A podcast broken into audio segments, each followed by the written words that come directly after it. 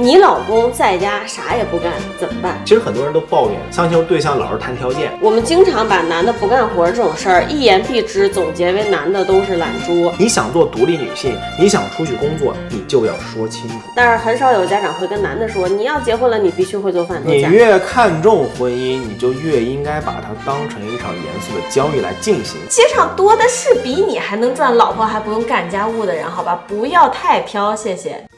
Hello，大家好，我是上得了厅堂，下得了厨房，你朋友的老公王阿姨。Hello，大家好，我是在家什么都不干的李叔叔，欢迎来到我们的夫妻档杂谈节目。就是我觉得你说你在家什么都不干呢也不太对，你还是要解释一下我们的分工合作的。哦，但说我在家什么都干也不太对呢，那是绝对不对的。我感觉我每天大概就是中午十二点以前争取起床，然后把家里稍微清洁做一下。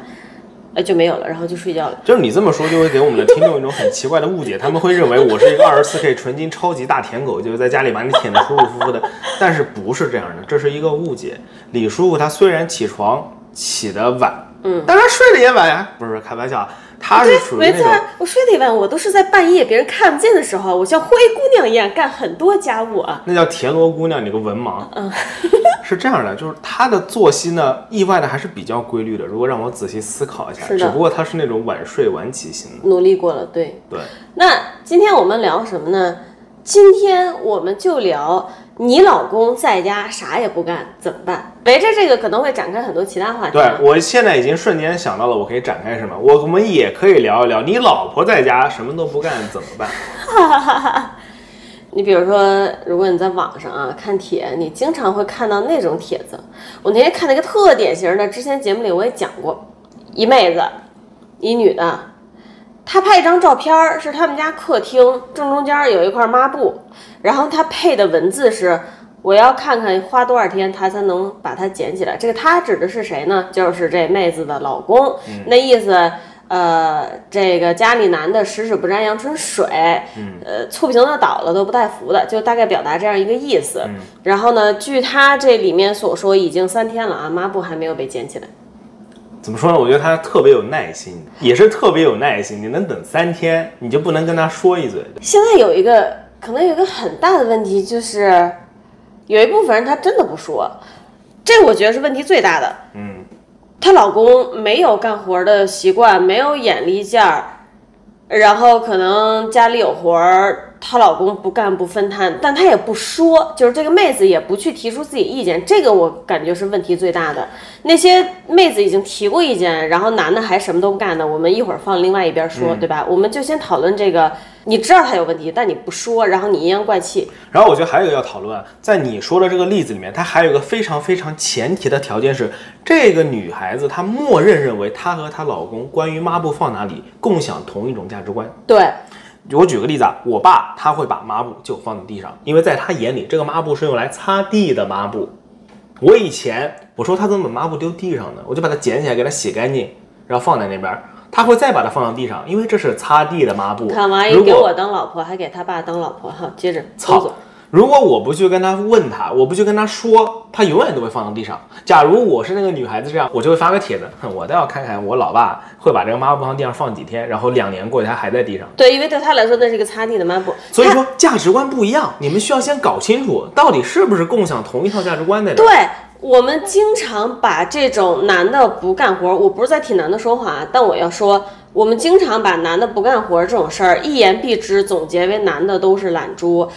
但并不是这样的，这个问题背后和比如说夫妻俩产生针对经济的矛盾、针对孩子的矛盾一样，它背后是有很多层次的。你要一层一层的像洋葱一样剥开去分析它，因为这个和我刚才说的其他问题一样，什么孩子啊、金钱啊，它只是单纯的涉及到两个人的观念和生活习惯，你就是要一层一层的去对，。而且我觉得这个剥开的过程需要在最好是在结婚之前去做，因为如果你真的像洋葱一样一层层剥开，你最后就会流泪，发现我操，我们两人价值观怎么差这么多，然后你就会重新考虑我们要不要结婚这个问题。首先，我们一层一层的剥它，第一层就应该是我们还是说这个抹布。当然，网上有很多其他例子，它可能是一个瓶儿，可能是一个洗完了衣服没晾过，对吧？最终，我们就先说这个以抹布为例。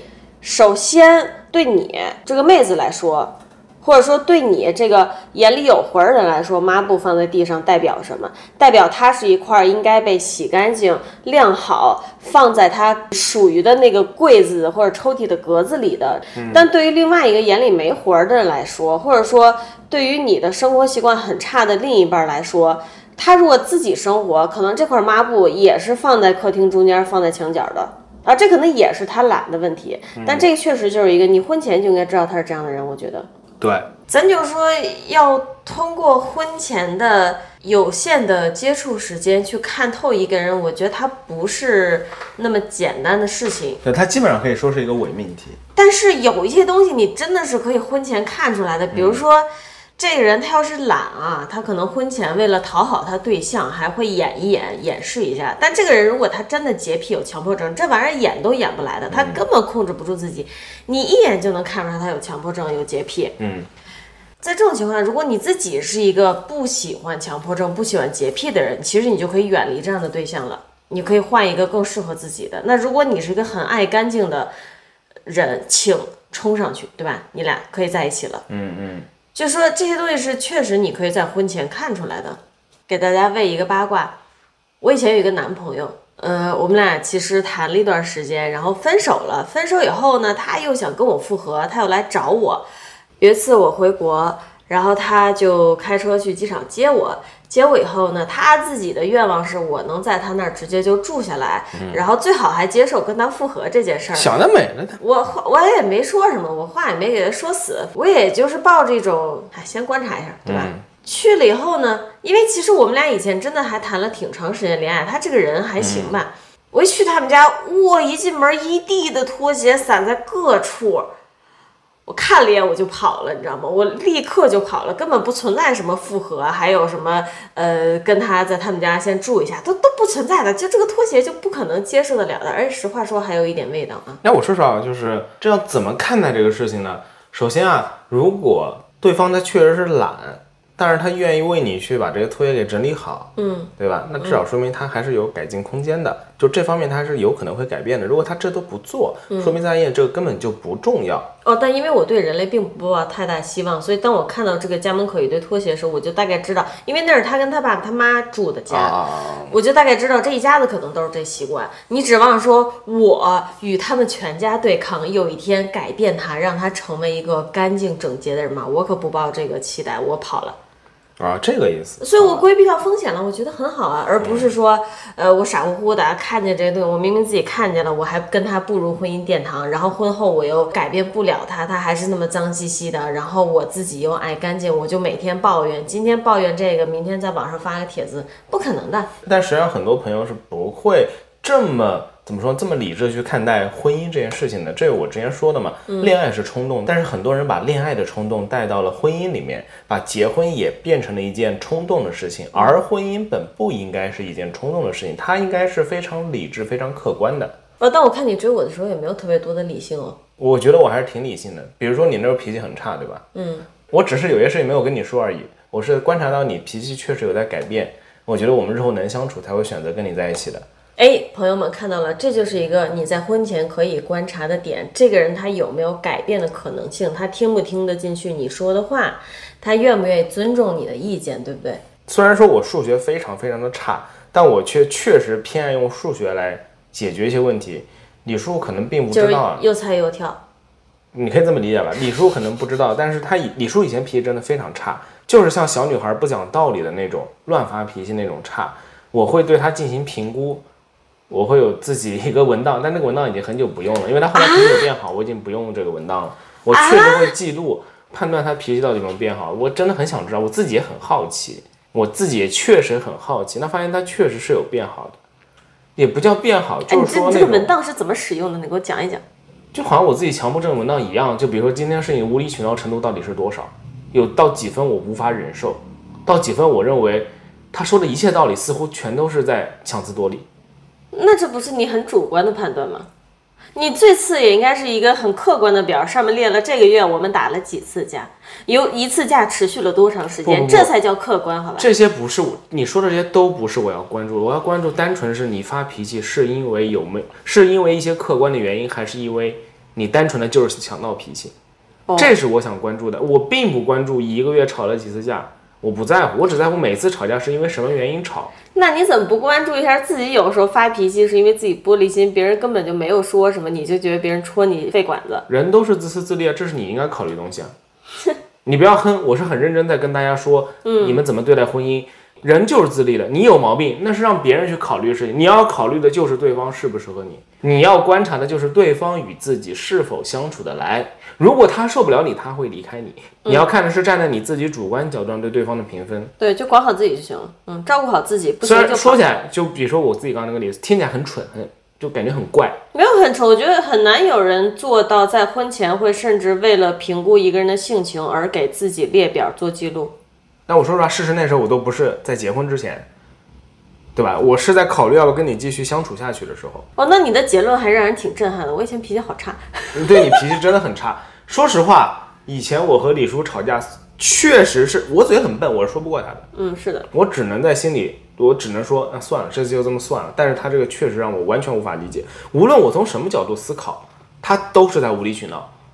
那我也没办法，我只能说，如果这么持续下去。你还记得我以前在节目中有跟大家说过，我会有个小包包，上面写着几月几号之前，如果我没有用过它，我就把它丢掉。实际上我处理感情是差不多的。这是我们哪期节目啊？我也记不得了，哪一期节目来着？这是王阿姨在讨论家里没用的东西太多，怎么做断舍离的时候。那我那时候处理这个感情也是一样的。如果在某一个时间点之前，我没有看到任何的好转，我认为就是没有希望了，我就不会再。投资我的时间了。那我很好奇，你这个时间点定了多长呢？一年时间吧。啊。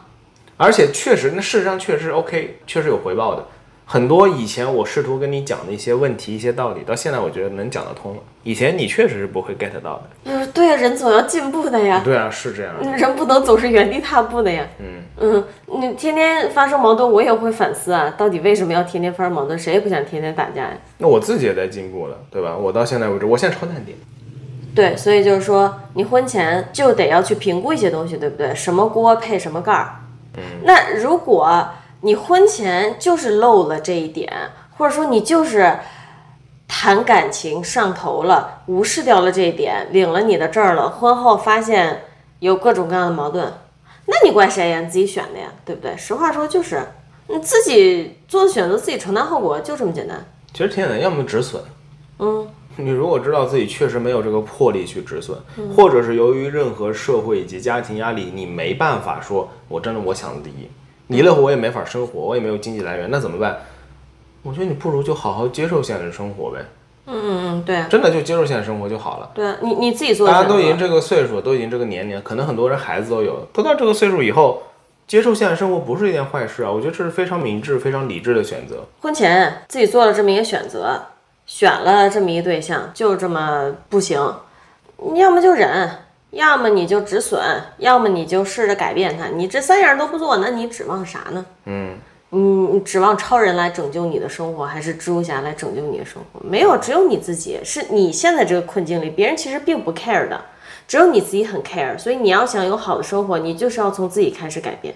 嗯，还有你刚刚说这个懒不懒，就是我跟李叔之间以前有一个持续了很久的吵架主题，就是马桶盖子要不要放下来。事实上有很多人。他们从小就接受教育，你上完厕所呢，马桶盖儿应该打开。为什么要打开呢？因为更好散味儿啊。虽然我不是这样的，我单纯就是懒，我就懒得把它放下去。我也不是这样的，但我相信是有这样的人的，是有这样的人。因为我发现就是呃，我们隔壁公司，嗯，他们有一个阿姨，她就是会把这个马桶盖打开。对，因为我们隔壁公司那个阿姨，她会。清洁洗手间的话，他会在里面放香薰，然后他就会觉得我这个香薰如果马桶盖打开，它就是哪里都能渗透到，对不对？所以他会一直开着马桶盖。我们两个刚认识的时候，就因为这个发生了无数次的争吵。因为我这个人呢，在习惯记录这方面，就他妈像一个机器人，我是需要无数次的重复才能记住一个动作的。就好像你现在，如果李叔突然跟我说。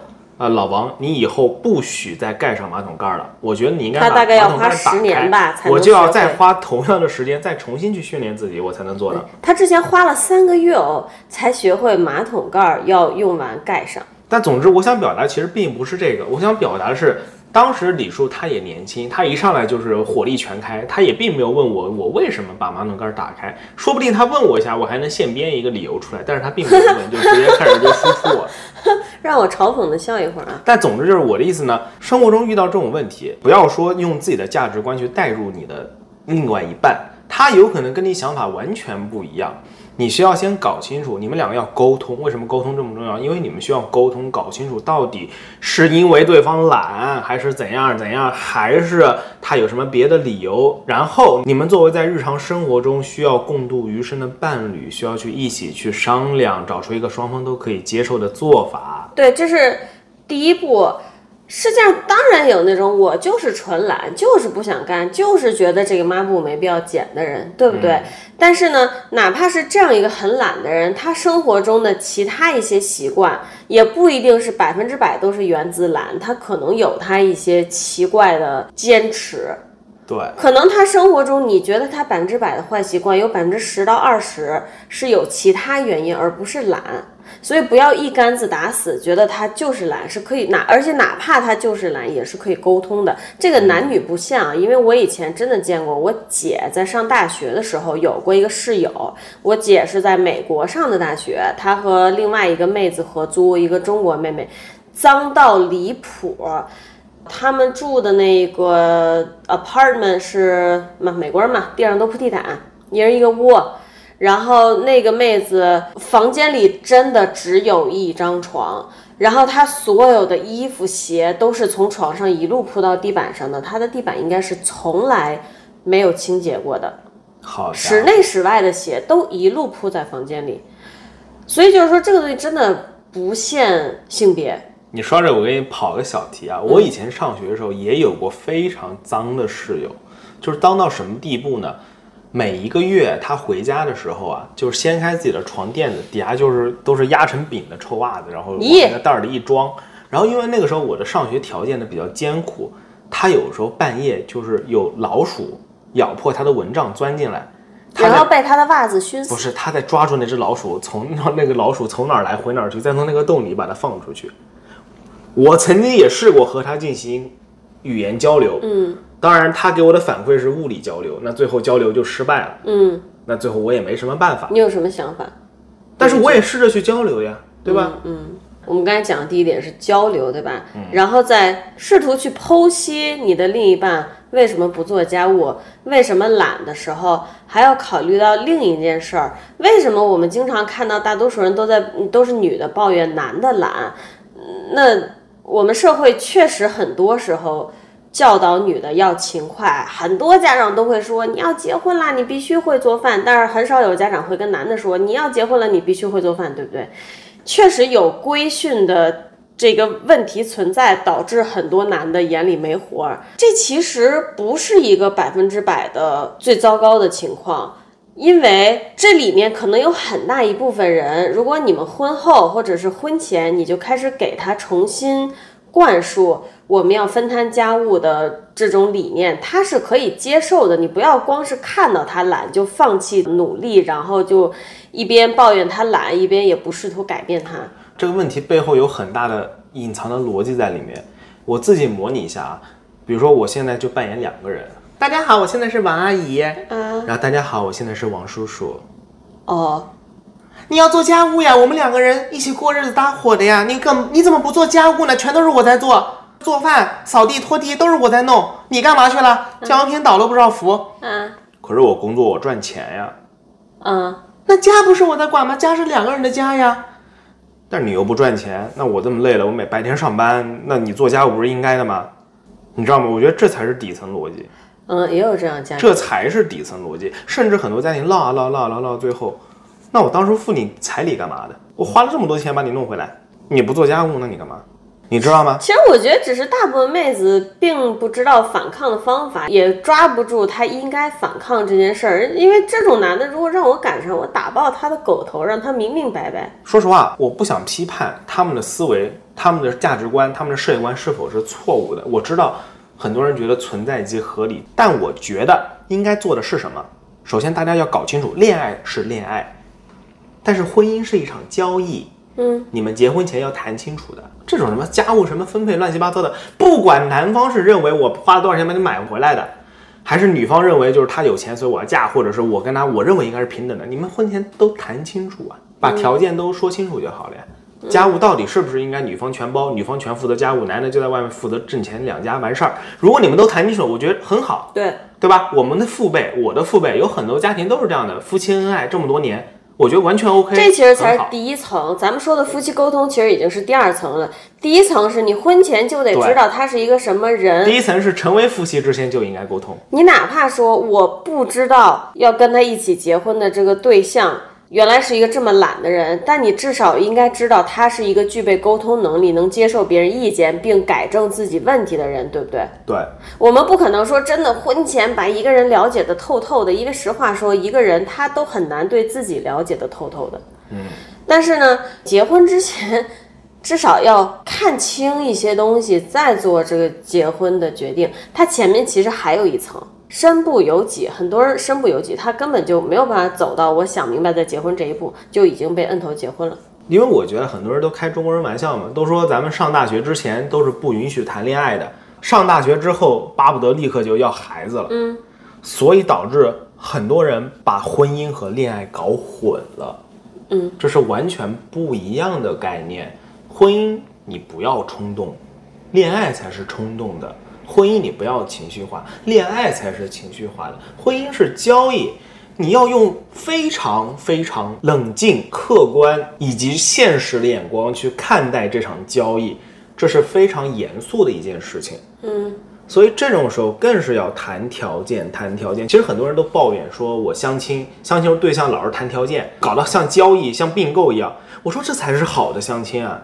你去相亲呀，但是还有一个问题，你不是在谈恋爱呀。还有一个问题就是，很多人他谈的条件是什么？就是彩礼、车房。我们说的谈条件是什么？是在这个之外，还有家务怎么分配，孩子什么时候要，能不能尊重我作为女性的、呃、所有，能不能作为你作为男性的所有？，这里我就要说一句话了。我觉得我后面这话可能有点难听，有点冷酷啊。但是很多女孩子坐在谈判桌上的时候，对方提这么高的价格，他要买你什么？你真的心里没点逼数吗？他就要买你服从啊，对，他就要买你百依百顺啊。所以说这种情况，这些女孩子她们有些就是蠢，还有一些就是坏。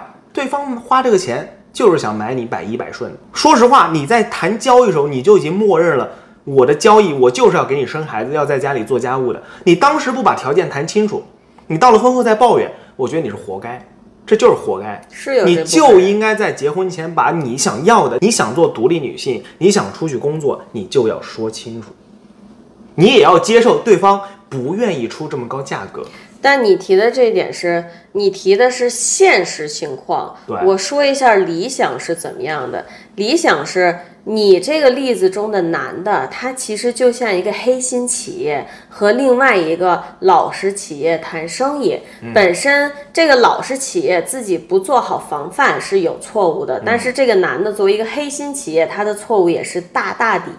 对，但真正的理想情况是双方都应该作为一个黑心企业，你们谈你们在谈交易就应该要想要自己的利益最大化。不是说双方都应该做一个黑心企业，而是你都已经开公司了，你都已经要和另外一个企业谈生意了，你总得带一点防备心吧？嗯，总之咱们谈实用的，这是理想情况，大家都知道，大家都非常清楚。就咱们中国现在这个状况是不可能到这个理想情况的，还太遥远了。对我跟王阿姨当时都是要谈彩礼的，对啊，是啊，我们两个在美国当时恋爱了好些年，都没打算结婚，甚至没有考虑买房，最后都还是步入了婚姻的殿堂，然后还要谈彩礼，谈各种。虽然我们这个彩礼呢是在领证之后一年多，准备回国办婚礼的时候，作为婚礼的一个附加流程给加进去的，但确实我们也没有绕过这一关。嗯，现实就是你是无法绕过这一关的。另外，我补充着我刚刚说的，继续说啊，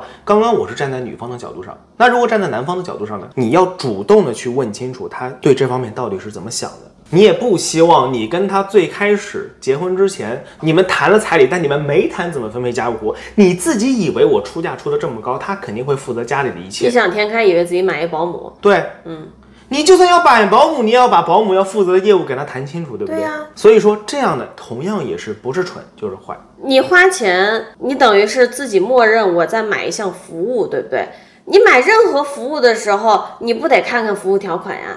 我真的是说的很冷酷，但其实婚姻就是这么一个东西。你如果不现实起来，你婚后就是鸡毛蒜皮、乌烟瘴气。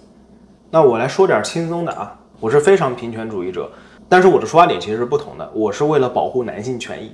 无论男性女性，大家都是人类，都有自己的利益诉求。就是说实话，结婚它是一场交易，它甚至比富婆包养小奶狗更加交易。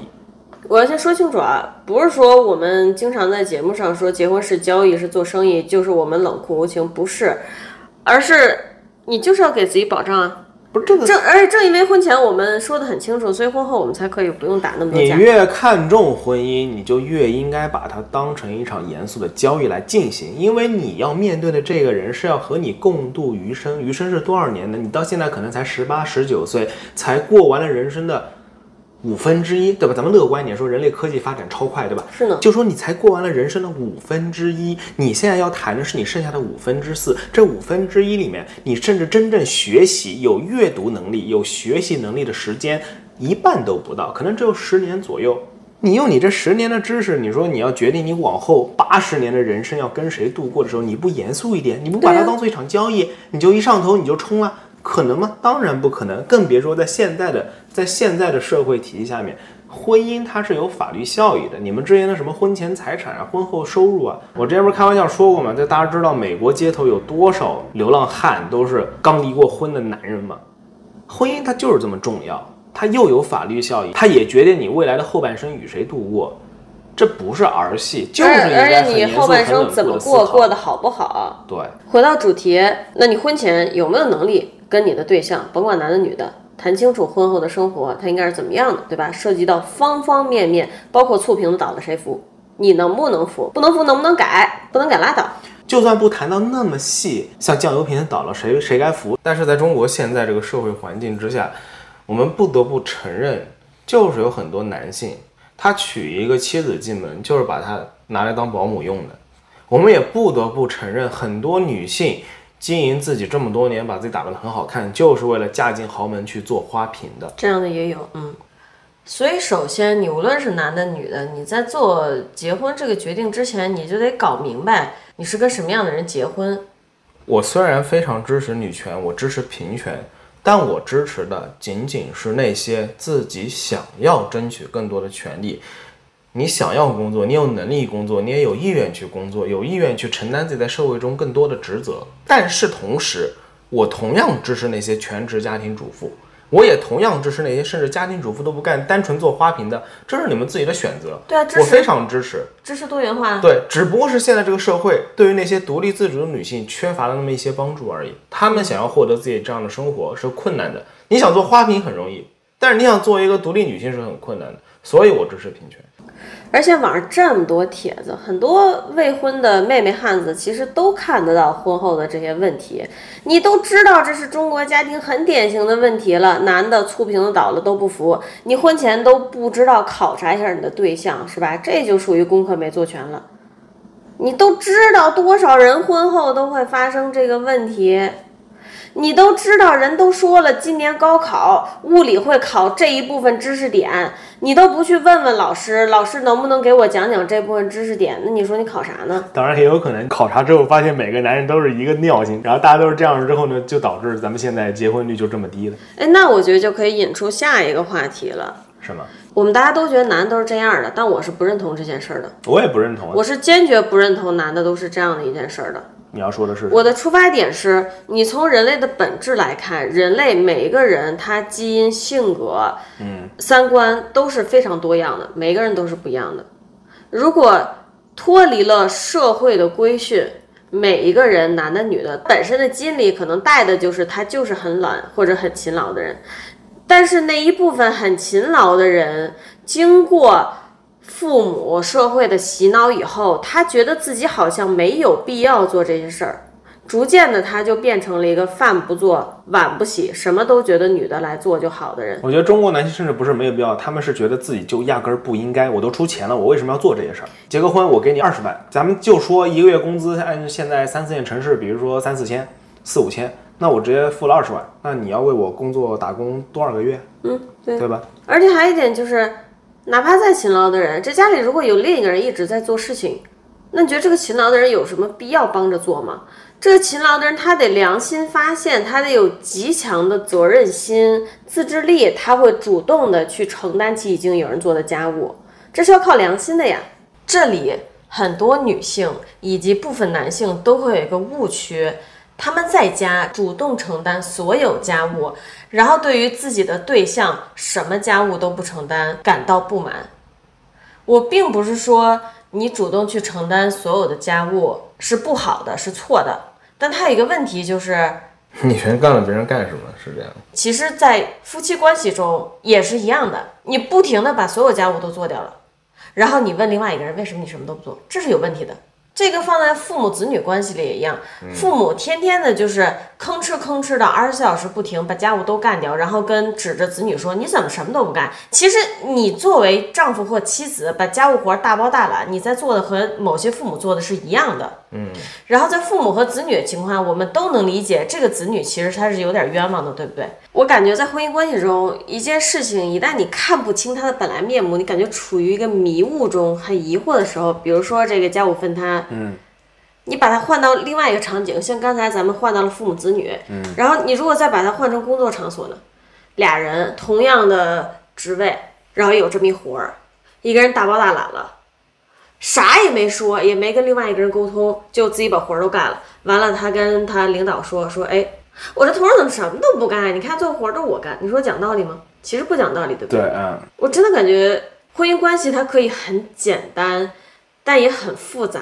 处理其中很多矛盾的时候，要用更聪明一点的方法，换其他的思路，找到最合适的解决方法。两个人在一起过日子呢，应该是互相为对方着想。当发现对方有问题，或者是遇到困难的时候，你们如果是相爱的，如果是确实是自由恋爱结婚的，那应该是主动去帮别人帮对方承担这部分。嗯，那是那如果把这个思想啊给再带回这个做家务里面，是不是有的时候你只是没有告诉对方我做家务很累呢？是不是有的时候你你只是没有向对方提起我希望你帮助我做一什么什么事情呢？可能也提了，但很多人的问题也许是我也提了，但是是一种抱怨的形式。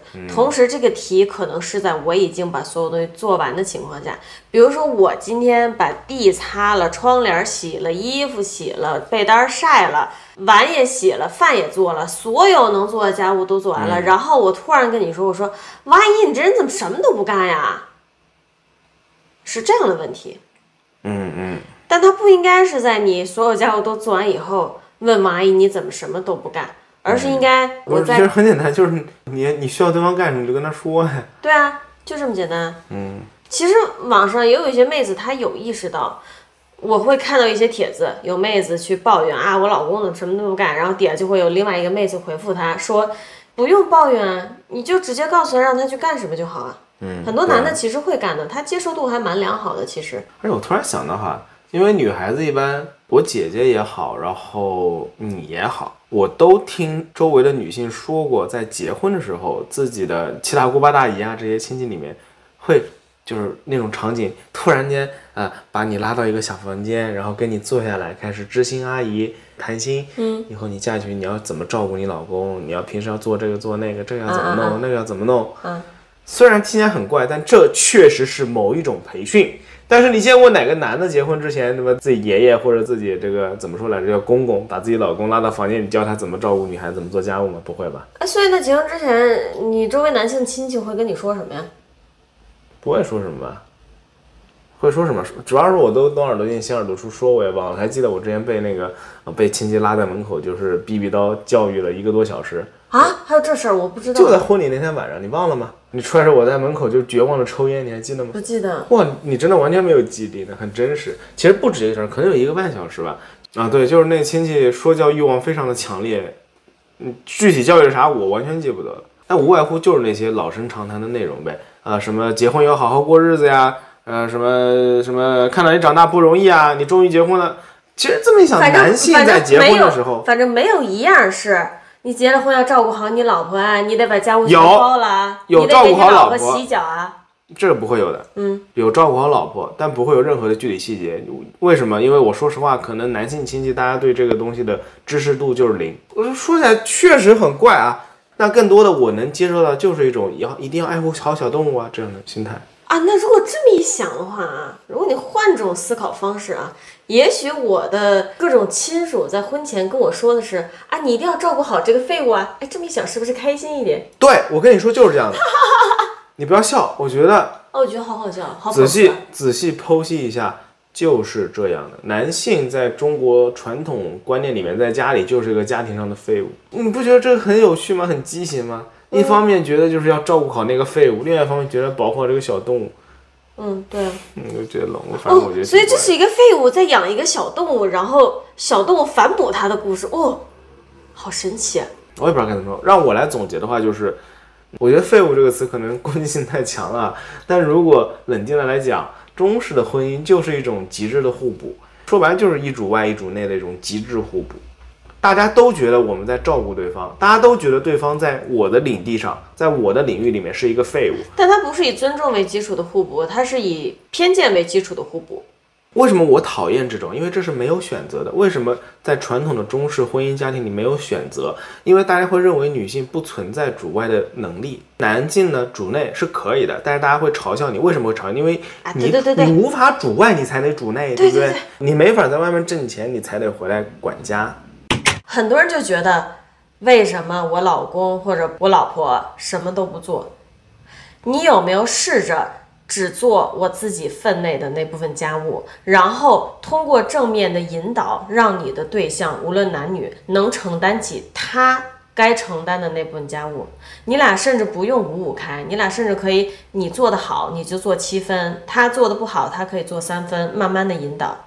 但如果你不去尝试这一步，而是我就是大包大揽做完所有，我还要埋怨我对象，这个我是非常不认可的。那不就又和咱们今天节目刚开头说的一样？你等着对方去捡那个抹布，永远等不到的。对啊，他就是所谓的你处理这个问题方法是错的。对，我不能说包揽家务你是一个坏人，那肯定不是，你的方法就是错的，然后你还要抱怨，然后你还要很累，嗯，你要吃苦，要受累，要心理不平衡，你又不找对方法让对方帮你分摊，那图个啥？其实聊到这里，可能很多听众朋友会觉得，这两个人怎么一天到晚在指责女人呀？女人这么辛苦啊，在家里要给男的当保姆，还要挨骂。不是这样啊！我正是因为看够了很多女性这种大包大揽，还要受累，还有心理不平衡，还不采取解决方法，所以我才很不看好这种行为。你是那个现在在吃苦受累的人，你又不能指望说我一句话就改变我的对象。嗯，你是那个有改变需求的人，当然要从你做起。那关于你的对象，那个不肯分摊家务的男的或女的，如果你跟他沟通也没用，他也不肯改，他也不尊重你，也不考虑到你的情绪，那他就是垃圾呗。那个不作为的一方，在他上面其实都没有什么好说的。嗯，如果他做不好，那他就是一个不好的人，他就是一个烂人，在这方面，他也许工作的很好，对吧？他也许对狗很好，这咱不管。其实我突然意识到，家庭中出了些什么事之后呢，不想着去解决，而只是在网络上去发帖，然后让大家跟着一起骂，这种行为真的就是能哭死董卓否？所以就是像，嗯，你经常说的，他们其实可能只是发泄，找一些认同感。对，我觉得是的，我觉得可能真的是这样的。也许他们生活中已经慢慢的抖 M 了，他们也许就是被虐也觉得没什么了，就是被压榨也没什么了，习惯了都。对啊，所以我们这期节目是，针对那些想要改变的女性吧，嗯，男性女性都有吧？因为我前两天才在网上看到一个男的，他也是，他是真的想找解决方法。呃，他的问题和很多女性婚后面临的问题一样，就是他的女朋友在家啥不干，啊，干啥啥不行，吃饭第一名。但然后我，可能现在这样的女孩子还挺多的。然后我就觉得这男的也很惨，他说。我跟我女朋友说过很多次了，你衣柜里的衣服不要那么乱丢，你收一收，但是没有用。嗯，那我觉得他的问题就不是一边大包大揽一边抱怨了，而是他需要找对一个正确的方法去引导他的女朋友，把自己分内的事情做好。我突然想到，突然想到，如果他如果以这个为理由跟女朋友说，我感觉咱们结婚之后啊，这个呃家务活儿你应该是做不来的，对吧？他女朋友点点头，嗯，对的。好像做饭你应该也做不来，他女朋友点点，嗯，对的。那这样，那咱们彩礼钱就不要了吧？你说他会答应吗？但我其实觉得这个男生还挺好的，他应该不是这样的人，他应，该我只是在，你知道吗？就是我我理解我理解，普遍认为彩礼就是把这个女怎么说呢？说好听点儿是支付给女方父母，说是养女儿，那这不是越像卖女儿，你知道吗？就是卖越听越像卖女儿。就是我男的付了足够的钱了，我婚后怎么支持我老婆就是我的事儿了，别人少管。反正我觉得这个挺诡异的，嗯，特别诡异，特别诡异。对，那像这个男生，其实就是里面也有好多人跟他说说，如果你已经试着跟他沟通，他也不改变，你就可以跟他分手了，对吧？我我倒不觉得要分手吧，因为这要看每个人的权重比不一样。嗯他可能觉得，虽然说这是一个让我讨厌的点，就好像我们打游戏他，显然是不想分手的，才在网上发帖求助对你想咱啊。们打游戏的时候，老是说，哎，我玩这个职业腿好短，那别人说你换个职业，你也不愿意，因为他帅，对吧？你看中的可能是其他东西，虽然还是有抱怨的点，大家都会去抱怨，但可能有别人别的东西他更喜欢。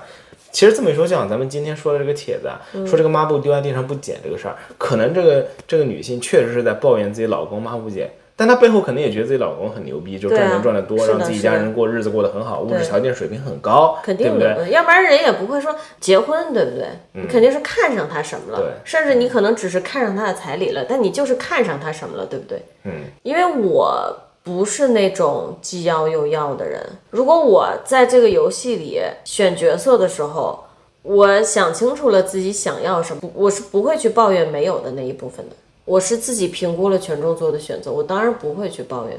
然后，其实，在婚姻生活中遇到这种对象不做家务的，通常都是不做家务的那个是男的，做家务的那个是女的。嗯，那你女的能不能强势起来？你既然想要一个好的结果，想要他开始做家务，咱然后那咱就说不做家务的那一方，省得人说我性别歧视。你这么大个人了，自己责任不会承担，一点家务也做不好，尤其是这种因为爱情结婚的，嗯，你是本着我喜欢对方才结婚的人，你也不照顾到对方的情绪，也不照顾到对方身体，承担不能承担这么多家务，那你是啥？你作为一个成年人还挺骄傲咋的？嗯所以还是说回，就是咱们之前聊的那个，一定要分配好你们的工作，婚前就是应该分配好的，谁出去上班，谁负责外面的工作，谁负责内部的工作。如果上班那个没那么辛苦，那么你是不是也应该承担一部分家内的事？而且婚姻嘛，是会互相考虑的。我看你累，我是应该不计回报的，我应该帮你去分担一点儿的，是的而不是说一定要计较的那么清楚。斤计较对，就省得大家老听我说你女的如果想让男的改变，你就得做什么，会觉得我特别的。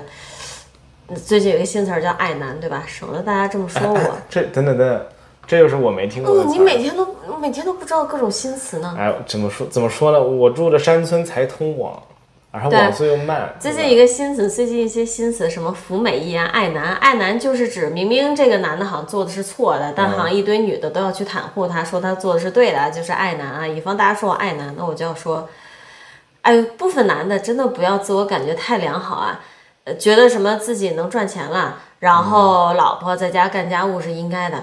街上多的是比你还能赚，老婆还不用干家务的人，好吧？不要太飘，谢谢。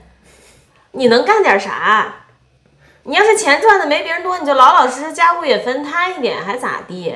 还有我说个大实话，创造的价值不分贵贱高低。嗯，就现在这个卷成麻花的这么一个社会环境，如果你在外面卷，回到家还没个人帮你收拾屋子，你想想看，你能卷几年？老早把人卷死了。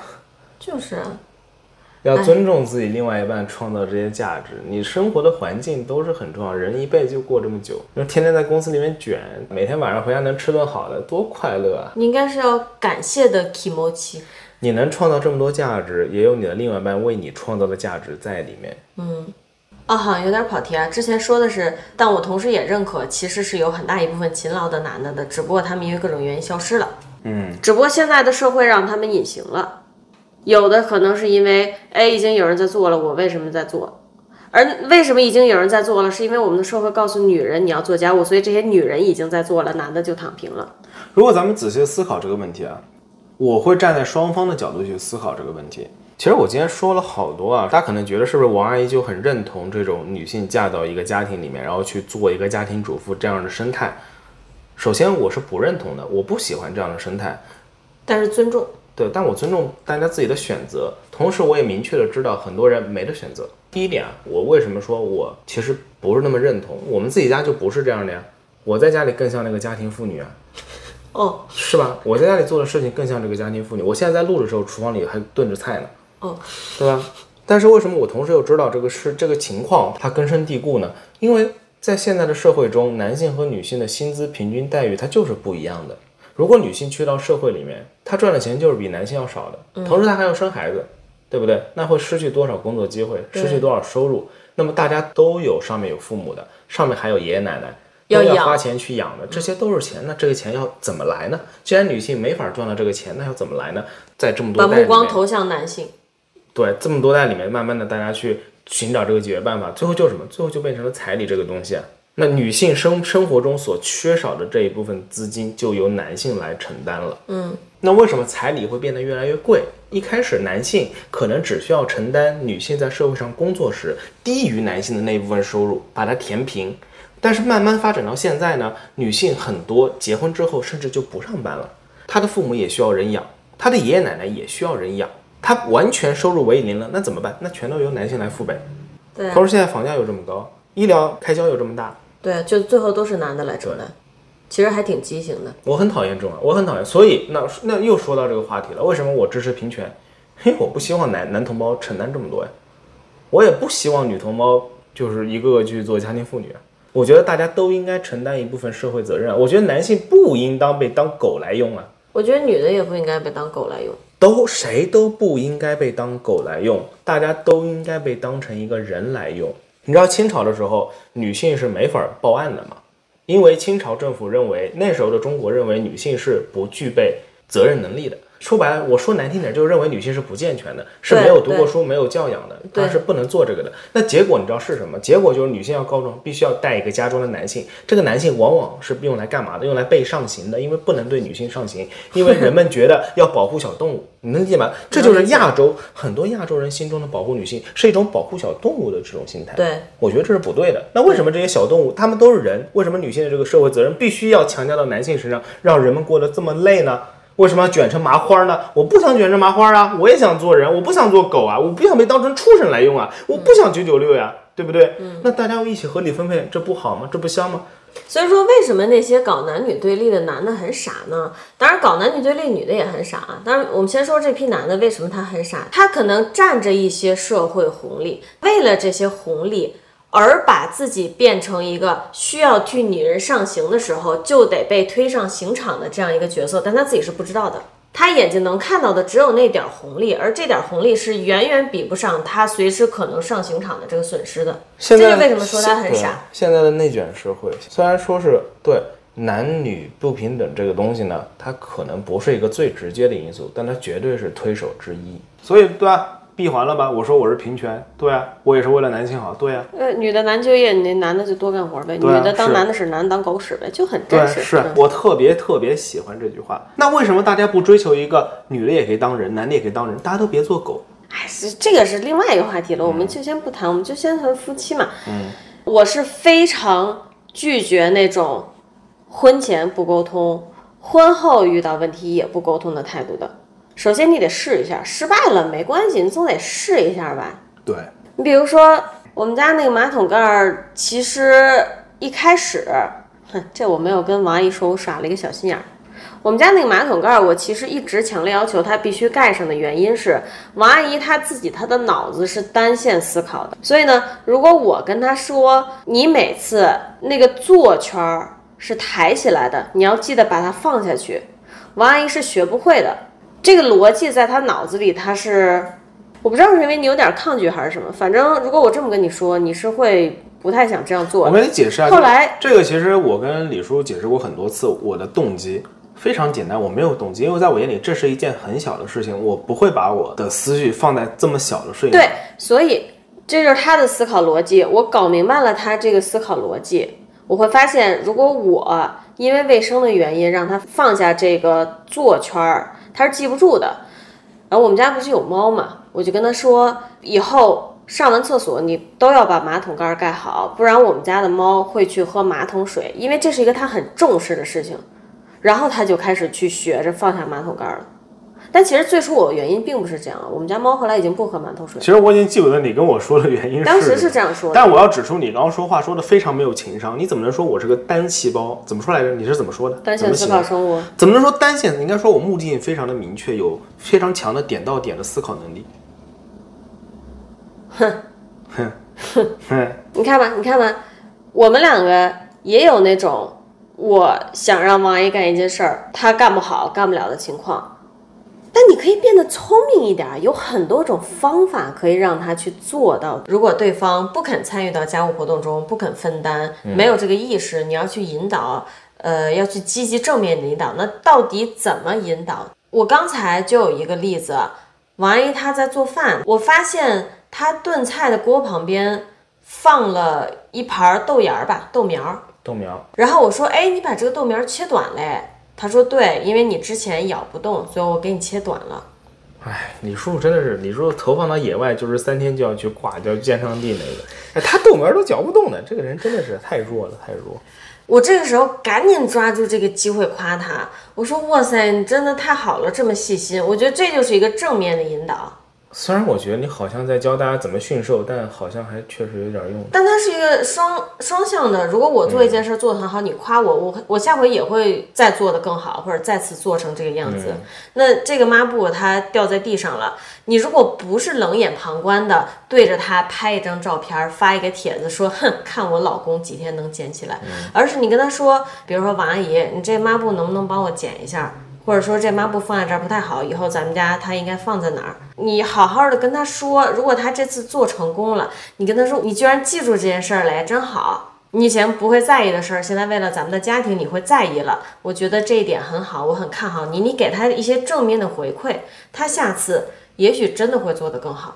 如果他是一个值得你跟他持续组成家庭的人的话，他是会做得更好的。这就是正面的引导，而不是冷嘲热讽、冷眼旁观。冷嘲热讽。是绝对不 OK 的，绝对不 OK 的。你如果想让对方帮你分担家务，对吧？那你肯定要给他一点正面的东西，对吧？对，你不能说是用命令的口吻，就每次都是命令他去做这个做那个，对方肯定不会愿意。我觉得可能现在的男性在进入家庭以后，依然需要像孩子一样被引导，是一个很悲哀的事情。但这是我们社会现状，你没有办法改变社会，但是你可以改变这个人，而且你不需要花很长时间就能改变他。我要吐槽一下，我第一次看到李叔叔用洗碗机的时候，他把案板也放到洗碗机里，也是让我挺震惊的。我又没放大案板，我放了小案板。不过确实让我感觉挺震惊的。我只是很懒，多样我都不想洗。你看，这就是一个挺好的性格特征，他很诚实，也很直白，他不会跟你找借口，他会很直白的告诉你，我懒啊。但是无论如何，我把洗碗这件事儿看作是我责任内的东西，我无论多懒，我都会去做它，已经很努力了，好吗？对啊，我只是在吐槽，我没有一天推卸过我的责任，对不对？我并没有在怪你啊，只是说为什么为什么我说我觉得很震惊，因为这个小案板经常要用，我经常会找不到，然后打每次都会打开洗碗机，哦，你在这儿啊，然后我再自己把它手写在哪来用。对，但我后来发现它常用以后，我就每次都会硬着头皮把一些常用的东西手洗，我都不会塞洗碗机了。很好，你进步了，nice。但我觉得不用抵触这种正确引导吧，好像说，哎呀，我为什么我都结婚了，我还要去引导我老公啊，像对孩子似的。我觉得人类在从小到大这么长的时间中，每个阶段都是可以接受引导的。人类对于正面引导和正面反馈的接受度是高于对冷嘲热讽啊这种东西的接受度的。对我，我觉得领导是非常有必要。你需要意识到一点，在家里。你就是家里的 king，你就是家里的王，嗯，你知道任何一个东西应该放哪儿，任何一个家务应该怎么做，你确实是处于这个权力制高点上，你就是应该去引导别人的，你需要教他怎么做。那同时，如果你去了外面的社会，你的另外一半是每天在社会上浴血厮杀的，你到了外面，他的各项能力可能都会碾压你，你同样也需要他来引导，他来教你做一些事情，这是个很公平、很正常的事情。这不限男女，嗯。不限男女，对，不限男女。同时，你也要知道，这不是你自卑的理由。你在家里天天做家务，你在家里你就是家里的王，嗯，他是没法跟你比的。所以为什么只有他可以对你盛气凌人呢？家里的工作又不是工作吗？对啊大后方就不是大后方吗？对啊大家玩 RTS、玩游戏、玩星际争霸、玩魔兽还知道，一定要把家里运营好了，外面才能出兵打去打别人呢，对不对？是啊，所以你同样可以站在一个强势者的角度我觉得去教他做事。不要对你另一半给你的引导其抵触心理，也不要抵触自己主动去引导对方这件事儿。嗯，但是我是不支持强势的引导的。不，我我是我只想说，很多人会想，我天天在家里，我还要教他做这个做那个，他肯定会觉得我很烦吧？他还要外面上班呢，结果我还要教他做家务。很多人把自己放在了一个弱势者的角度上，放在一个在家里做家务就不如在外面上班挣钱的那一个。其实我也会思考这件事儿，比如说我会考虑，你早上起来九点要到公司去上班了，五点准时回家，这段时间你一直是在工作的，对不对？你在消耗脑力、消耗体力。但我要必须要很真诚的跟你说，我你还我，你还没有你还没有听我说完。那你先说完。呃，当然我也很清楚你在工作的这段时间里有多少时间是在摸鱼，哎有多少时间是在做正事儿。哎所以其实我在处理家务分摊这件事儿上的时候，我的大脑是一直在运转的。我甚至可能是每一天在做和安排每一件家务的时候，我都会考虑王阿姨今天如果我分摊给她一些新的任务，她有没有这个体力去做？如果有，我会毫无顾虑的，就是分配给她。但如果我知道她今天工作就是比较忙，比如说需要出差、需要见客户，那我也不会说强行的，我就觉得你今天还是得把你这个事儿干了，不会。嗯，就是你去找一个平衡嘛，正面的引导，让对方逐渐的参与到家庭生活中和家务工作中。然后我觉得还有一点要说啊，既然双方是相爱的，一起在过日子，双方不应该去计较什么我给你付出了多少，所以你要回报我多少。比如说我受伤了，你也要受伤，类似于这种思考方式，如果有这种方式，赶紧别在一起了。就比如说你跟我说啊，这个呃，我马桶盖应该怎样怎样，我就是不愿意，我就是不乐意。哪怕你说了这对你不好，对我们的猫不好，我也不乐意。如果是你发现你的对象啊，他是这么思考的，我说实话就也别掰扯了，没有什么掰扯的必要了。那也不是，这前提是俩人是以相爱为前提结婚的，那这会儿你就别掰扯了。啊，那对对对但如果你俩是以谈生意的前提结婚的，你俩就是把这个结婚当生意在谈的，那你婚前谈好这些事情。我说实话，那如果是当生意在谈的，也没必要掰扯这个吧。但我刚才举的就是一个沟通成功的例子，我没有放弃沟通，我没有拿手机拍一个马桶盖儿发到某书，你看男的就是连马桶盖儿都不会合，而是我想了一个办法，抓住他最在意的点，成功的让他花了一段时间习惯盖这个马桶盖儿了，我们家所有问题都解决了。我怎么觉得我被驯兽了呀？我操！哎呀，是这样的呀，哎呀，咱家是其实你是那特勤快的人，对吧？我也勤快，但我能干的活儿有限，其实最近你因为我不，会做饭，其实最近你已经拓展了你的领域了。是吗？我的业务增加了不是，李叔他们居然开始种花了，我操！哦他居然开始种草了。哦，这让我还是挺震惊的，因为曾几何时，他总是嘲笑我的生活非常的中老年，就说我这个人吧，睡觉又睡得早，起床又起得早，然后每天下班回家还拎那么一大袋子菜回来，我跟你回家说就进厨房。我跟你说过，我从小就很喜欢花儿，好吗？我不管，那我还从小就喜欢厨房呢，对吧？老年局，老年局，老年局，他觉得我勤快，其实我觉得也还好。怎么说呢？在我眼里，真正属于为家哎庭，付我我出想的部分，我想问你一个问题，因为咱家就是你赚钱，你做饭，你还要喂猫、淘猫屎，这是你主要负责的大块儿的工作。哈啊。嗯那我就采访一下你，其实你现在是坐在大部分女性的位置上了，嗯，因为我既不赚钱，而且我承担的家务，其实我觉得是也就跟你对半儿吧，撑死了对半儿，对吧？嗯那你对此是有什么想法？首先，在我心中，对我来说是一种负担，是一种我真正认为我做这个是为了这个家付出的部分，只有淘猫屎和丢垃圾，还有一些，还有一些你让我去做的刷马桶，然后洗浴缸这些。浴缸是我洗的，我我那天半夜吭哧吭哧在里面啊，洗了不是一个钟头。我说错了，我说错了，就是跟你说，李叔特别过分他很过分，他在我们的浴室前面挂了一个牌子，那牌子里面就是写的三个字“抠地漏”是吧？怎么怎么写来着？你写的是清洁啥地漏对，清洁地漏。他这个人超过分，他跟我说，如果我把这个牌子翻过来，就是清洁地漏。你清洁完了再把这个牌子翻回去。哇，他好过分啊！我跟你说，当时我就是，我觉得就是哇，我被侮辱到，谢谢有被侮辱到。就这些，在我眼里是为家庭做服务。你看，你这狮子座玻璃心就来了。我跟你说的很清楚，那个是为了提醒咱俩，谁想起来谁轻。别来劲啊！我跟你说，你你小心点啊！我教教你，让我来教教你如何让一个狮子座主动去做家务。你只要说好，老公，帮我把那个亲一下，我就会飞一样的冲过去。好，学会了，下次就用。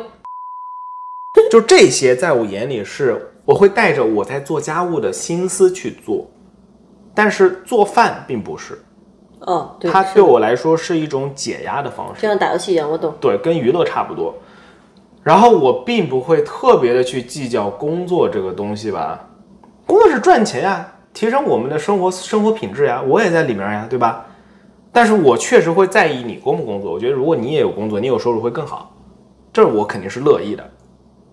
但其实现阶段客观事实就是我没有工作，但你也不会觉得因为说，哎，我的另一半也没工作，还家务跟我五五开，我心里老不平衡了。我还是一个男的，我凭什么？我还花了彩礼，怎么说呢？我的这方面的观念可能有一点点非传统。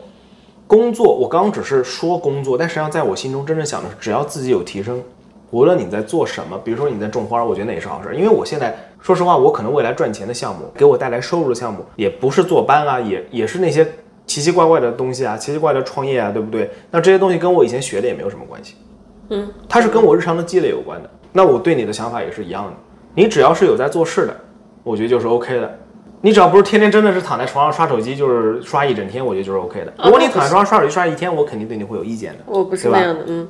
别的我不会想特别多啊，但是如果这个东西超出了我的范围，我是会跟你提的。我就不想做，我是会跟你说我不想做的。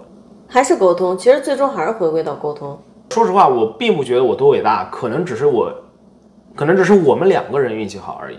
我刚好喜欢下厨，其实是运气好。下厨对我来说，它就是一个很轻松、很放松的事情。但也不完全是运气好。我觉得我们刚才聊了这么多，它展示了另一个点：当你出现家务分摊矛盾的时候，一个处理方法，选自己做的好的事情做。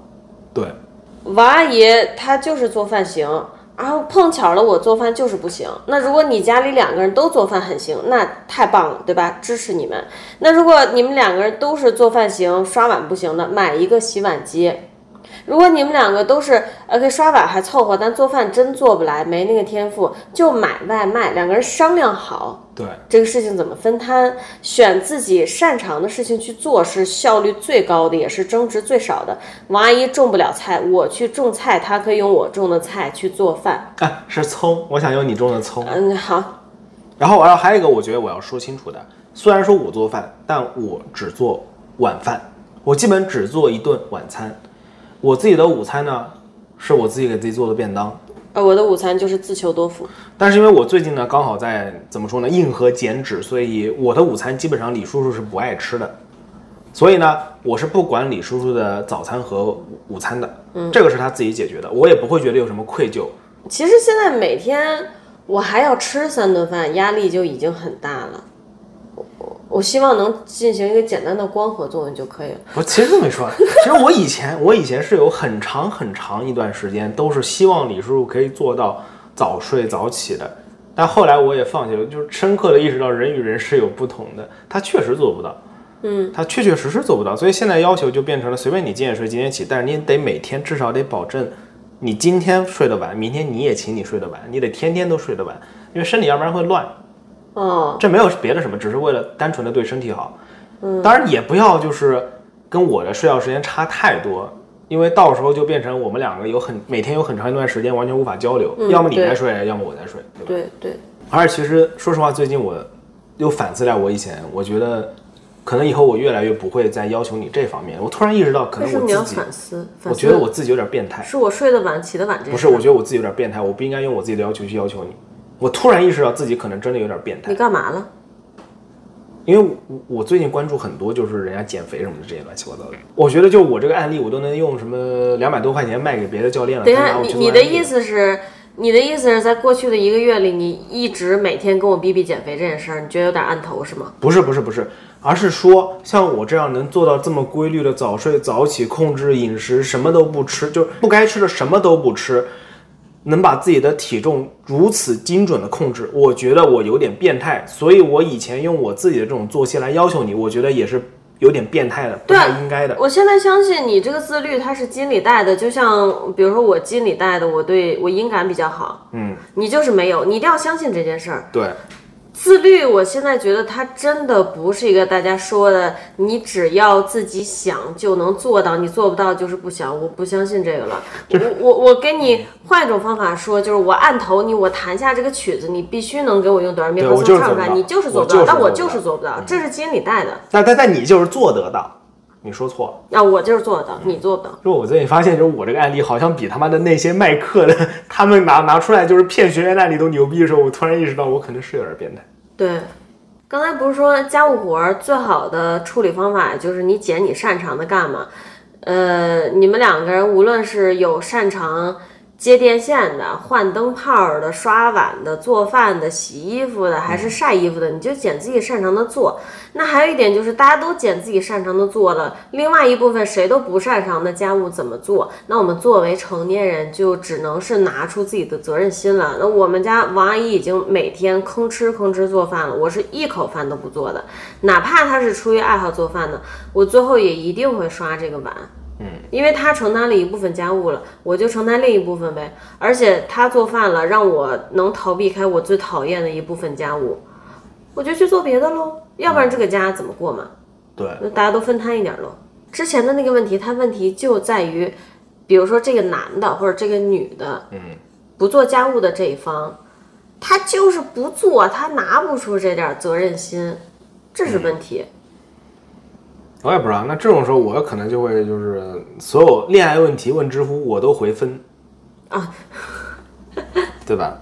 这种问题在我眼里看来，首先我是个很实际的人，我我这个人就是这么实际，没办法，我、就是我就是这么冷酷无情。哦，你们属于在项目的中期发现了本该在项目前期解决的技术问题，一直没有解决。那这个时候应该怎么办？项目已经到了中期了，这时候就应该及时止损。而且在刚开始谈这个项目的时候，没有分配好责任。这时候有两种做法啊，其实除了及时止损，还有一种做法呢，就是你作为这个项目的男方或者女方，婚姻中的其中一方，你选择我默默的忍耐，嗯，或者你摁头让对方心甘情愿的默默的忍耐。但我们都知道，人与人的悲喜并不相通，你并不知道对方是不是真心诚意的选择忍耐。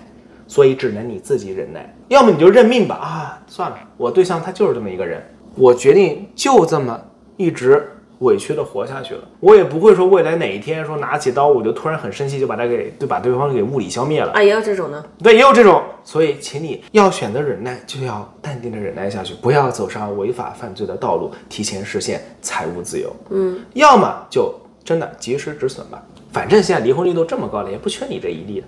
反正我就是不喜欢五口，因为我自己看到沟通是能解决问题的。对不起，我可能真的是老二次元。你说到五口，我立刻想到无心无表情。好，你继续吧，我只是随便插好好好个嘴而已。冷的打岔，因为我自己几乎日常生活中跟我所有人际关系中都是走的沟通路线。嗯，我跟父母会走沟通路线，跟王阿姨走沟通路线，跟我的朋友有问题我们都会沟通。我跟朋友也发生过矛盾，然后我们通过沟通解决了，把心里话都说出来了。你真的要相信沟通的力量啊！然后那天有一次，王阿姨买了菜，下班回家在厨房鼓捣的时候，我们两个就聊天儿。哎，是他是他在厨房鼓捣时候聊天，还是我刷碗的时候？反正差不多就做家务时候聊天嘛。嗯，聊着聊着，王阿姨就说出了一句话。这句话呢，其实就是说关于我亲戚、关于我家里人的事情的时候，说的很不礼貌，真的很不礼貌，明显就是没走心也没走脑的那种。我当时火蹭就上来了，我就觉得说你怎么能这样说我？嗯，如果这时候我的选择是在心里闷闷生气，然后发一个帖子在网上抱怨说，我怎么嫁了这样一个老公啊？他怎么能这样说我家里人呢？然后你觉得收获几百条赞，大家都帮你一起骂我，骂我的流量就来了，对，对，不是，但我没有这样啊，我当时一秒钟都没等，转头就跟你说，我其实记不得了什么时候。你真的这样子？我说啥了？之前有一次记不得。嗯，反正你就说我们家里人说挺难听的，确实。然后当时转脸就跟你说，王阿姨，我不喜欢你这样说话。你知道你自己刚才说了什么吗？嗯。然后你就想了一下，我说你觉得你刚才说的对于我家里人的话礼貌吗？你说好像确实不太礼貌。后来我就说，我说如果我这样说你的父亲和我母亲，你开心吗？你说不开心。我说那你以后可以不要这样跟我说话。你就说好。可恶，又被他装到了！哇，这个逼装的真好。你在说什么？朋友们有问题请立刻张嘴解决，真的很简单。有话直说呗，娃也意识到，好像这样确实是冒犯到我了，或者冒犯了我的家人，对吧？就是日本著名村长这个漩涡鸣人他说过，有话直说就是他的忍道。我希望大家也可以学学他，就是有话直说。然后之前不是说关于我们婚前谈任何协议啊、谈条件都不可能面面俱到，你还是会涉及到婚后。你跟你的另一半要互相影响，把对方往好的方向影响，把对方往坏的方向影响都有可能。虽然我们经常说啊，你要影响一个成年人，改变一个成年人实在是太难了。但婚姻啊，还有父母子女这些又是很特殊的关系，因为它是极度亲密的，然后大家会花很多时间在一起相处，所以这种互相影响它是潜移默化的。他并不是真的说我们在街上强行摁头一个三四十岁的陌生人，你今天必须停止随地吐痰这么难的一件事儿，他反而你真的是可以做到影响你的另一半的。那如果这时候你谈了一个对象，你俩到结婚之前，你觉得他这人还行啊，还挺有责任心的，怎么着的？你俩结婚了以后发现他很懒，不要放弃，你可以试着影响他的。我再举另外一个通俗易懂的例子啊。它虽然通俗易懂，但我觉得它非常的哲学，是我刚刚突然脑子砰一下想出来的。夫妻之间的相处模式就像什么？就好像要把一个圆形的积木和一个三角形的积木放进一个正方形的框架里面。有的时候他们没法放进去，只是因为这个三角形的积木它放的角度可能不太对。你可能只要把它稍微转那么一点点，那个圆的积木就能 fit 进去，就能放进去了。无论是这个圆的也好，还是三角形的也好，不是要把它们都削成。更小的正方体，对，就是你可以继续做你的三角，保留自我；他也可以继续做他的圆，保留自我。然后你们为了能放进这个婚姻的方框里，适当的为了对方进行调整，你调整的只是自己的方向，而不是自己的形状。你们只需要调整体位，调整调整姿势就可以了。天天就不能正经做节目，真的。我说的是很正常，你这个人啊，你居然想到那里去了，你好怪啊！一定是我的心脏了，我才听到很脏的东西，都是我的错。你好怪。嗯，总之，其实我想表达很简单，就是大家完全可以在保留自己的情况下去找到和另一半好好相处的模式，你们是可以继续做自己的。如果真的是完全没法放进这个框架的夫妻的话，在结婚之前就应该提前发现这个问题，嗯，换一个框架吧，或者换一块积木，我不要你了，我不要这个三角了，我也找个圆去，或者我找另外一个正方形积木去，这是应该在婚前就考虑的东西，婚后要考虑的是怎么在这个框架里面躺得更舒服。对，尽量铺平一个三角和一个圆，在一个方块里铺平。很舒服。这时候呢，李叔叔就是他的眼珠子呢，就是朝左上方微微的翻起，然后动用他大脑里面有局限性的、不是特别发达的这种三 D 空间想象能力，在脑子里脑补那么一个积木盘，对不对？我今天晚上可能要吃屎了，我们快继续录吧。来，请继续走着。不想录了。哎，你想录，不要欺骗自己。我从你的眼睛中看到了渴望。我从现在开始一句话都不说。哎还。你不是单口相声特能吗？你来，不行不行，来接着来。咱们说上说相声也需要不要耽误那个录制时间来。说相声也需要一个捧哏，对吧？我需要你啊，我需要你，没有你我怎么办？所以我其实刚刚也给大家演示了呀，在婚姻生活中呢，如果出现了你意料之外的情况，你该滑跪就得滑跪，该舔就得舔。豆子又不想聊了。这种情况就属于舔的还不够多，滑跪的还不够远，膝盖擦的还不够肿。这话题不是你想聊的吗？你来聊啊！我会跑题跑得很远，就我就像一头脱缰的野马，需要你这样精壮的套马汉子把那个粗壮的绳圈套在我的脖子上，再用力一收。哇，你好傻！这话题其实是我想聊的。哦天哪！我就像一个脱缰的套马的汉子，把衣服脱掉，在草原上狂奔，结果后面那那匹马突然双腿直立行走，然后用我的天哪！用粗壮的绳圈套在了我这个人类的脖子上。我突然感觉我好像有被侮辱到，为什么找你结婚呢？智商不平均，你的辱点也太低了。还录不录了？接着说吧，有什么想法？我想法有很多，但是我感觉都太跑题了，那跑的有点太远了。反正我觉得吧，这期节目谈的很多内容，它其实主要针对的是哪一类夫妻呢？它针对的是你俩确实是以爱情为基础对，我觉得你这说的很重要。结的这个婚，我一开始是有想说一下这个，但我后来自己给忘掉了。就说双方应该是一个比较平等的关系。嗯，如果你们已经确认了，双方已经确认了，比如说我是傍了一个富婆，那个富婆每天用钢丝球对我做什么事情我都 OK，那我觉得呃这些音频完全不适合。对你如果本身它就是一个不平等的婚姻关系的话，这期视频对你其实是不适用的。其实只适用于平等的夫妻关系，是有机会、有可能通过沟通去解决误会的这样的夫妻关系。而且我想说，你不用总是带着一种刻板的印象来看待你婚姻中的这位男性，你退掉这个刻板印象，试着去改变他。当然，方法要聪明。像我之前举的例子，如果你成功了，最终快乐的受益的是你；但如果你永远带着这个刻板印象，不去努力尝试，不去接纳对方。最后受罪的家务做的最多的发牢骚的还是你。嗯，对，你试一下，顶多就是改变不了他，但你不是，你永远生活在这种埋怨、抱怨、不满和不平等中。婚姻中也是有沉默成本的，什么意思呢？你投入的越多，你越难割舍，因为你觉得我之前都投入这么多了，我这时候再放弃是不是太惨了？所以要提前沟通。像刚刚李叔说的，如果成功了，OK，那最好；如果失败了，你也可以早点认清楚现在这个情况。对，趁着这个沉没成本还不高的时候，赶紧该断就断，该跑就跑，对，该割肉就割肉。买股票的时候大家都懂，但到婚姻里面，很多人就搞不明白。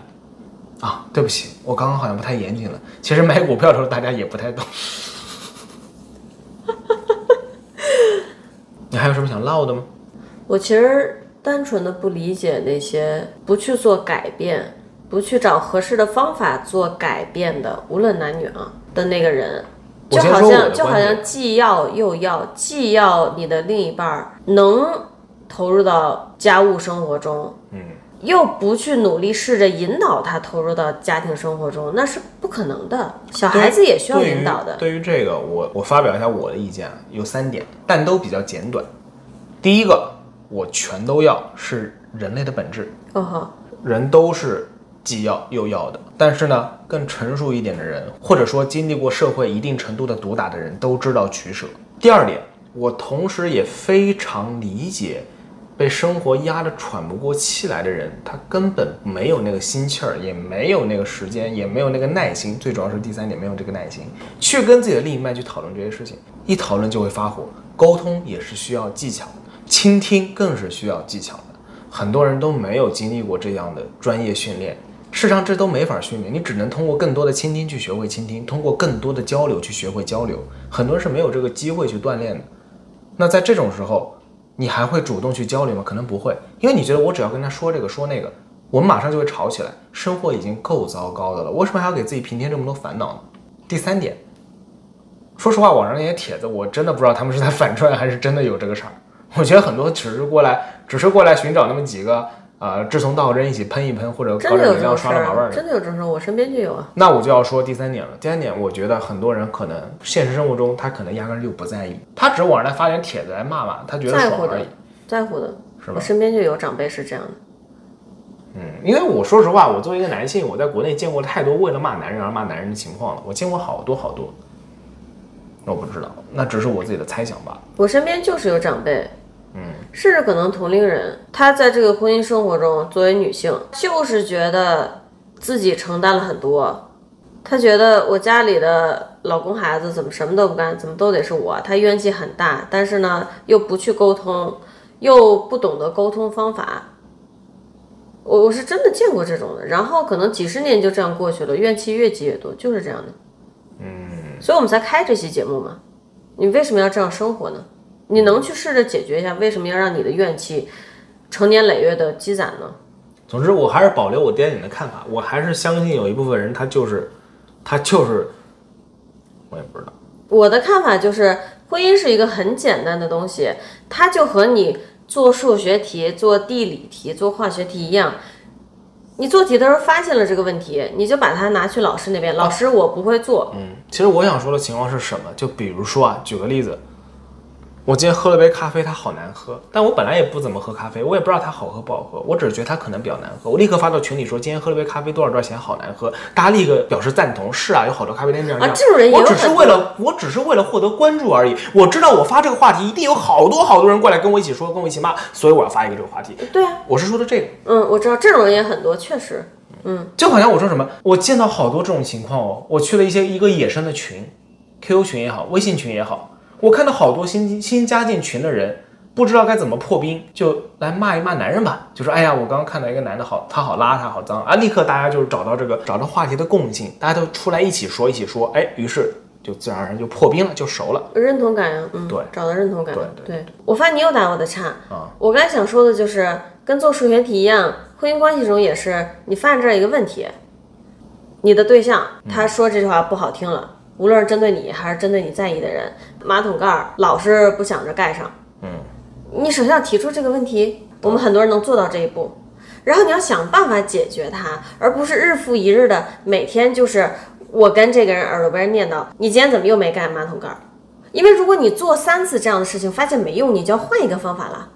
我是这么想的。但是我还要讲讲一个很真实的事情啊。说实话，现在很多人都是相亲结婚的，嗯，相亲都是受到自己的工作所限制的，你的地域是没法改变的，双方都是受到地域限制的，因为很多都是工作以后再去相亲的，嗯，在这种情况下呢，我周围有很多人去参加相亲，网上也看了不少。你可能是你就是没得选的，因为你换每个大家都差不多，他们都共享一个背景，共享一个一个老家，共享差不多的原生家庭，共享几乎一样的价值观和世界观。这种也是有的呢。所以呢，这种时候你说再去问他这尝试解决问题，大家都知道解决也是徒劳，没没什么意义。那就算我现在离婚了，我换一个，下一个会更乖吗？不会啊，只是一模一样啊。对，所以也不适用于我们这期节目。这种情况并不适用于我。我只是表达我理解，我特别理解有些人，如果是这样的群体，我理解他去发这个，但至少在这种时候还能去找一点认同感，大家跟我一起骂一骂，我心里会觉得舒服一点。但其实我觉得现在是有感情基础才结婚的夫妻，其实也挺多的。大家还是追求一个更好的生活状态啊。如果是你追求这个，可以尝试沟通，我觉得完全 OK 的。那咱们这期节目就先到这里吧。那么还是那句老话，请大家不要忘记点赞、订阅、关注、转发咱们的节目。感谢大家的收听，咱们下期再见，拜拜。拜拜。